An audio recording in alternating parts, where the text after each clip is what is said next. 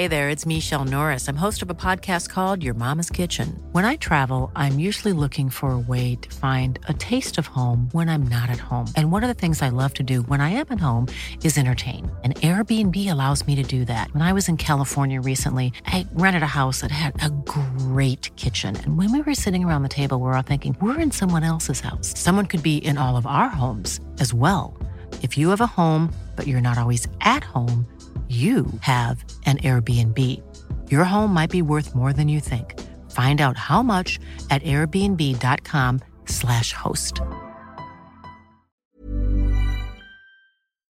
Talk Sport. This is the Talksport Euro hit. I'm John Jackson, and once again, England came up short in a penalty shootout, this time in the final of Euro 2020. Saka against Dollar on the left, put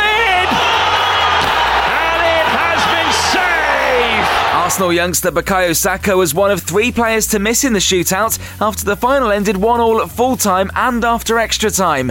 England manager Gareth Southgate spoke to Talksport minutes after the disappointing end to the game and encouraged the fans to blame him and not the 19 year old winger. I've obviously lived through it. He'll never be on his own as far as we're concerned.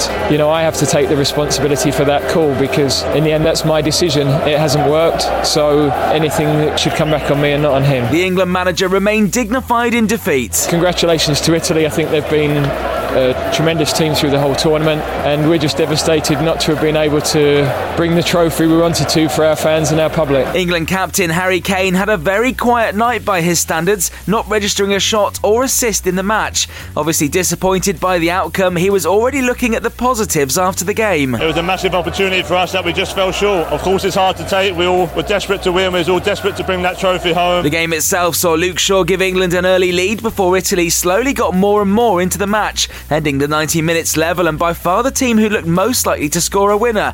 Former England defender Sol Campbell was part of the Talksport commentary team, and he thinks the Italian central defence partnership of Bonucci and Chiellini made a huge difference. They're seasoned pros, they're wonderful players, they're top, top, world class guys. Those two back guys have got it right time and time again. Sadly, since the final whistle, the FA and England have released a statement saying they're disgusted that some of their players have been subjected to discriminatory abuse online. Ahead of the kick-off, hundreds of fans without tickets stormed the gates of Wembley in an attempt to get into the ground, with many reportedly succeeding. Well, as the tournament comes to a close, Italy goalkeeper Gianluigi Donnarumma becomes the first keeper to be named player of the tournament. The ball's looking for Diogo Jota. He's in behind. Jota in the area. Tapped in by Cristiano Ronaldo took the golden boot with five goals and one assist. His tally was only bettered by the 11 own goals scored in the tournament, but sadly, because they're not a person, they can't actually pick up the trophy, so he wins. Anyway, while fans were waiting in anticipation for what wasn't to be in North London,